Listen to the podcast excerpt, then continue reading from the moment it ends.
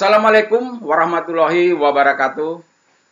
Uh, halo sahabat Mutiara, kembali lagi bersama saya Alan Wahyudi, salah satu skuad Mutiara dari Sumatera Barat. Nah, di podcast ini saya akan membahas tentang pembibitan kelapa sawit. Apa saja sih yang harus diperhatikan dalam pembibitan kelapa sawit ini? Bagaimana tahapannya, pemeliharaannya, dan produk pupuk apa yang kami rekomendasikan? Yuk tonton video ini sampai selesai.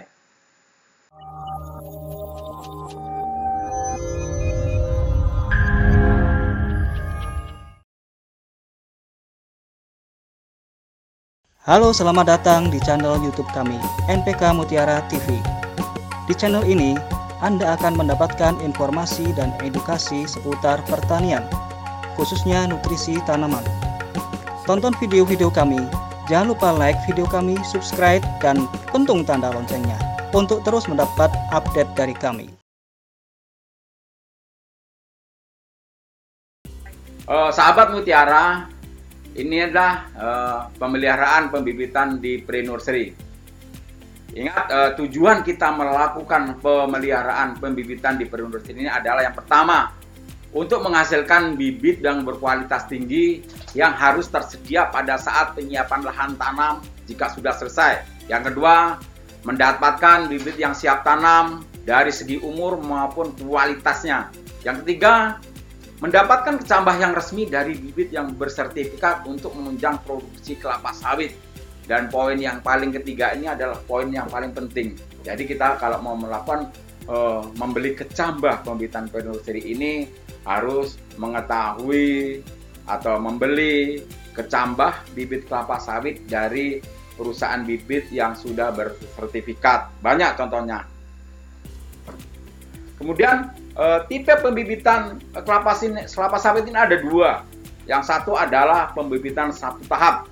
Tujuan tujuan daripada pembibitan ini adalah untuk membangun pembibitan yang mampu menghasilkan bibit yang sehat untuk penanaman di lapangan dengan cara penanaman kecambah langsung pada pembibitan utama tanpa tahap pembibitan awal.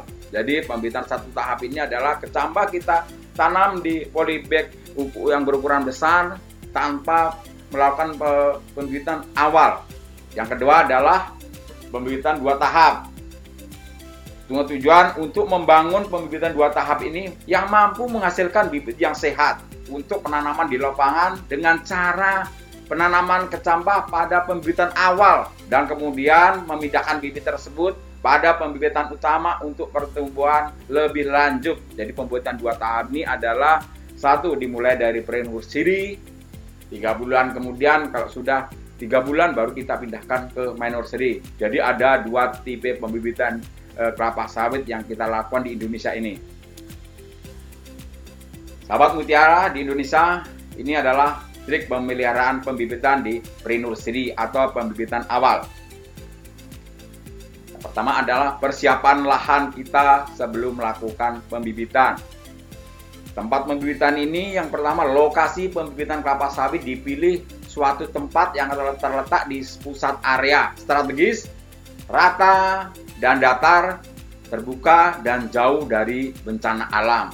Yang kedua, karena pembibitan ini perlu air yang maksimal, jadi dekat dengan sumber air permanen untuk penyiraman dan aman dari gangguan binatang liar. liar. Jadi air ini di musim kemarau tidak keringan. Yang paling penting adalah dekat jalan raya untuk memudahkan akses mengeluarkan bibit nanti setelah uh, pindahkan ke lapangan. Jadi uh, tahap persiapan pembibitan di pre-nursery ini adalah satu pembuatan naungan uh, area persemaian ini harus dibersihkan dari gulma dan lain-lain dibuat naungan permanen terbuat dari paranet setinggi 2 meter dari tanah dengan naungan 30% intinya sinar matahari masuk ke dalam pembibitan penulisan ini 30%. atau secara konvensional menggunakan pelepah daun kelapa sawit. Kemudian yang kedua yang paling penting di persiapan pembibitan nursery ini adalah penyiapan baby bag. Uh, baby bag untuk nursery ini sebaiknya menggunakan ukuran 15 cm dan 20 cm dengan tebal 0,1 mm dan terdapat dalam uh, lubang-lubang uh, di polybag itu supaya nanti air yang kita siram tidak mengenang. Yang ketiga alat penyiraman jika skala besar kita menggunakan pipa paralon, jika skala kecil bolehlah kita menggunakan gebor untuk melakukan penyiraman. Kemudian tahap persiapan pembibitan di penerusnya ini adalah persiapan media tanam. Nah, ini yang paling kunci dari kita sukses pembibitan penerusnya adalah persiapan media tanam. Tanah yang kita gunakan sebaiknya tanah lapisan topsoil, gembur, bersih dari potongan kayu dan sampah serta banyak mengandung bahan organik dan ingat diambil dari lahan yang bebas dari serangan jamur atau penyakit ginoderma. Jadi sebelum kita melakukan pengambilan media tanam, kita harus melihat eh, lokasi sekitar kita ini adalah gak eh, tanaman kelapa sawit yang terserang daripada penyakit ginoderma. Dan yang paling penting adalah sebelum eh, tanah diisi ke baby bag, diayak dicampur dengan penggunaan pupuk merokerok atau ropospat. Sama merata dengan dosis 500 gram per 100 kg tanah pemberian pupuk fosfat ini intinya adalah pembuatan RP ini adalah untuk merangsang pertumbuhan akar.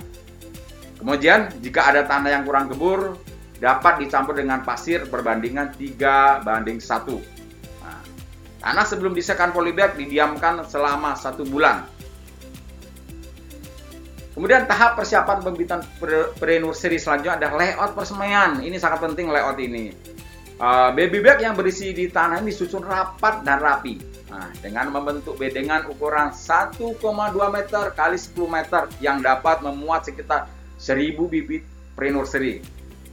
Kemudian pinggir bedengan diberi, diberi kayu agar bibit tidak rebah. Kemudian antar bedengan diberi jalan konter setengah meter memanjang persemaian. Yang paling penting juga bedengan nursi bagar, kemudian setiap bedengan dilengkapi dilengkapi dengan papan nama berisi nomor kategori, jumlah, dan tanggal persemaian. Nah, ini adalah layout daripada persemaian kita. Intinya adalah 1,2 meter ini supaya kita memudahkan ini menjangkau waktu kita pemeliharaan bibit kelapa sawit nantinya. Kemudian jika semua sudah uh, kita susun, pengisian dan penempatan baby bag. Yang pertama, ini baby bag harus diisi tanah sampai 2 cm dari ujung atau bibir polybag dan ditempatkan pada bedengan paling sedikit satu minggu sebelum tanam agar kondisi tanahnya mapan. Jadi satu minggu harus kita tanam supaya kondisi tanahnya lebih mapan. Eh, kemudian sebelum tanam ratakan dan siram, susun baby bag tegak lurus dan cermat. Keempat, setelah diisi tanah ujung baby bag jangan terlipat ke dalam dan tanah agar diratakan. Kemudian semua sudah selesai ini semua, periksa bahwa seluruh polybag dapat terjangkau pekerja uh, dari jalan pemisah. Oke, sahabat mutiara uh, di Indonesia kita masuk ke penanaman kecambah. Uh, kebutuhan kecambah, jadwal pengiriman, pengiriman dan pengiriman pelanggan harus direncanakan dan dikoordinasikan dalam kegiatan pembibitan di kebun dan lainnya. Kemudian kecambah harus dalam keadaan sejuk lembab dan terhindar dari sinar matahari langsung ke sampai penanaman. Jika ada kecambah harus ditanam segera mungkin dan tidak disimpan lebih dari lima hari. Dan setelah itu kita periksa jumlah dan jenis persilangan terdapat di dalam label tersebut. Nah, setelah semuanya terpenuhi, maka kita harus melakukan penanaman kecambah. Yang paling penting ada pada saat penyemaian kantong dibuka dan dipercik air untuk memberi kelembapan pada setiap penanaman. Kemudian membuat lubang tanam dengan kedalaman 2 cm. Nah, kita kita harus melakukan e, cambah harus ditanam dalam e, baby bag dengan akar radikula menghadap ke bawah kemudian ke dalam 2 cm sehingga daun plumula berada 1 meter 1 cm di bawah permukaan setelah ditutup tanah. Ingat jangan terbalik ya ini, jangan terbalik. Kita harus mengetahui karena di sampah itu kita harus e, melihat mana yang akar radikula maupun, maupun daun plumula. Nah, keempat, menutup dan ratakan tanah siling tanah dan jangan menekan terlalu kuat. Kenapa jangan terlalu menekan terlalu kuat ini sahabat mutiara? Kalau kita menekan terlalu kuat, yang kita takutkan itu adalah akar radikula ini patah. Nah, jadi kalau akar patah otomatis eh, akar baru akan lama. Kemudian kecambah setelah tanam harus disiram dan ini dalam kondisi supaya dalam kondisi lembab terus.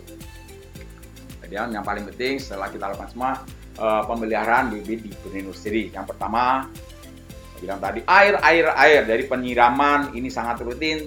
Tujuan agar bibit memperoleh kelembapan yang cukup agar agar pertumbuhannya tidak terhambat. Dan penyiramannya pun dilakukan dua kali sehari supaya kondisi tanah di polybag ini lembab. Jadi akar e, mudah menembus media tanam ini. Kemudian pemeliharaan bibit yang kedua adalah pengendalian gulma ini dilakukan pinjangan secara manual untuk rumput gulmanya baik dalam baby bag maupun di gang pembibitan harus kita cabutin supaya nanti kalau kita melakukan pembukaan uh, pupuk yang kita beri berikan itu langsung diambil uh, oleh tanaman kelapa sawit kita atau bibit ini yang tidak bersaing dengan gulma. yang ketiga ada faktor pengendalian penyakit. Ada beberapa penyakit seperti Helminthosporium, kemudian Anthracnose blast, kortikum dan busuk pucuk. Pengobatannya ini biasanya kita menggunakan bahan aktif mangkojab diselingi propinep minimal seminggu sekali dan bila banyak tersana serang menggunakan bahan aktif azoxystrobin dan difeconazole. Nah, kemudian kalau kita bila di perinusuri kita bisa melihat mana sih yang terserang bercak ini. Ada baiknya adalah yang terserang bercak ini kita sisihkan ke uh, jauhkan dari pebit yang sehat. Nah, supaya penyakit ini tidak menular. Pada penyisian kita harus melakukan rutin penyemprotan azoxystrobin dan difeconazole ini yang terserang ini. Nanti kalau udah sembuh baru kita pindahkan ke uh, berindustrisi uh, lainnya. Faktor pemeliharaan bibit yang lainnya ada pengiraan hama tanaman. Biasanya hama yang menyerang di perindustri biasanya ulat tanah, jangkrik, keong. Pengendaliannya dengan cara menaburkan karbupuron dalam body bag bibit. Kalau hama semut, semprot rutin dengan fipronil, hama belalang dan ulat menggunakan klopinapir, fipronil maupun uh, supermetrin. Itu ada pengendalian hama tanaman.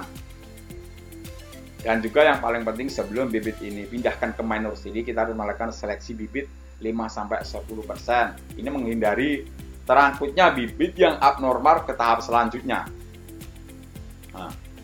Kemudian bibit normal umur 3 sampai 4 bulan yang sudah memiliki 3 4 daun ini uh, itulah bibit yang akan pindahkan ke tahap uh, kedua yaitu pembibitan nursery.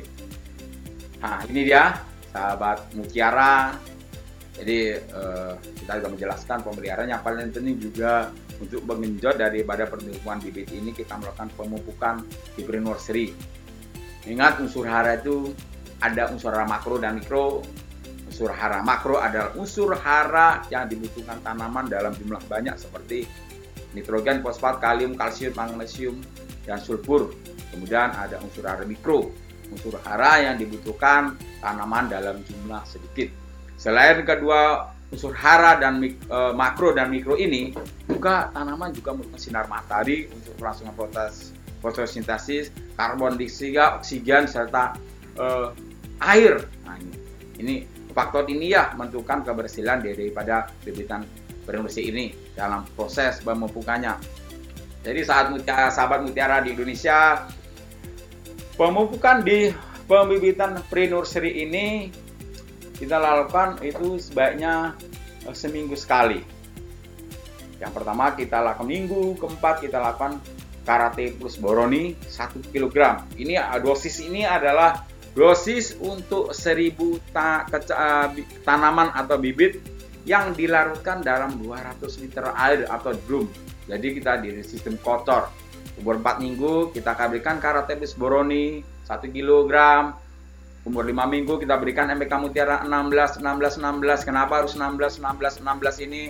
Karena fase vegetatif awal awal ini adalah tanaman membutuhkan unsur hara yang seimbang Kemudian kita berikan karetipus protein 2 kilo, umur 7 minggu 2 kilo, umur 8 minggu itu 2 kilo juga di Karatebus boroni. Umur 9 minggu tanaman bibit kita sudah besar, kita tentu menambah dosis daripada uh, pembibit, uh, bibit ini.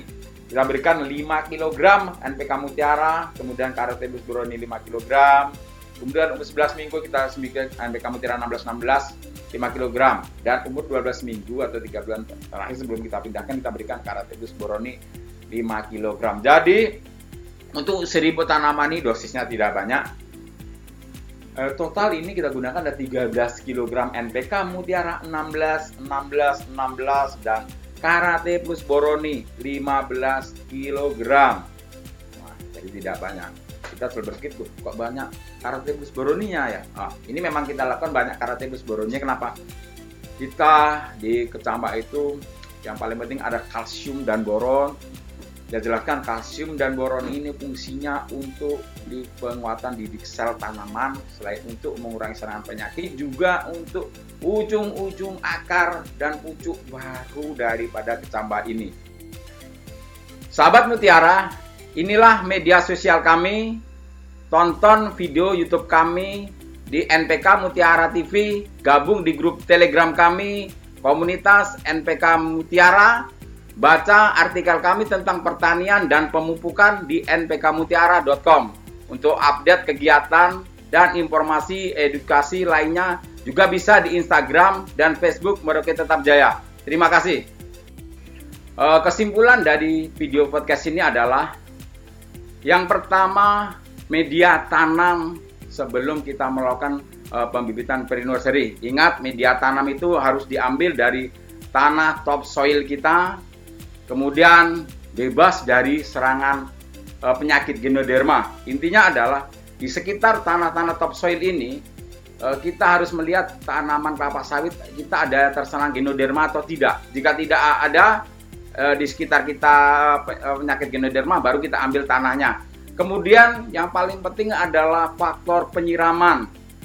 Ingat, penyiraman harus kita lakukan itu pagi dan sore. Kenapa pagi dan sore?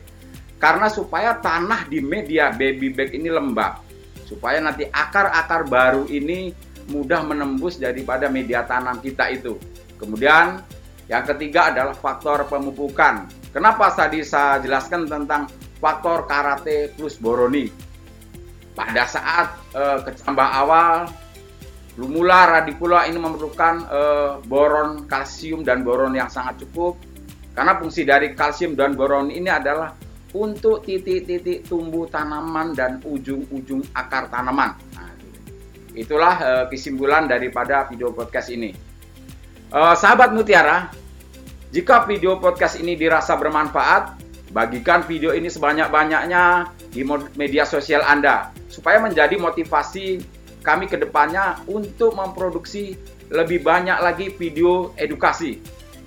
Sahabat Mutiara di Indonesia, Jangan lupa like video ini, subscribe channel NPK Mutiara TV, dan pentung tanda lonceng agar sahabat Mutiara tidak ketinggalan video-video edukasi kami lainnya. Oke, stay healthy, jaga jarak, selalu pakai masker. Sampai jumpa, salam Mutiara. Wassalamualaikum warahmatullahi wabarakatuh.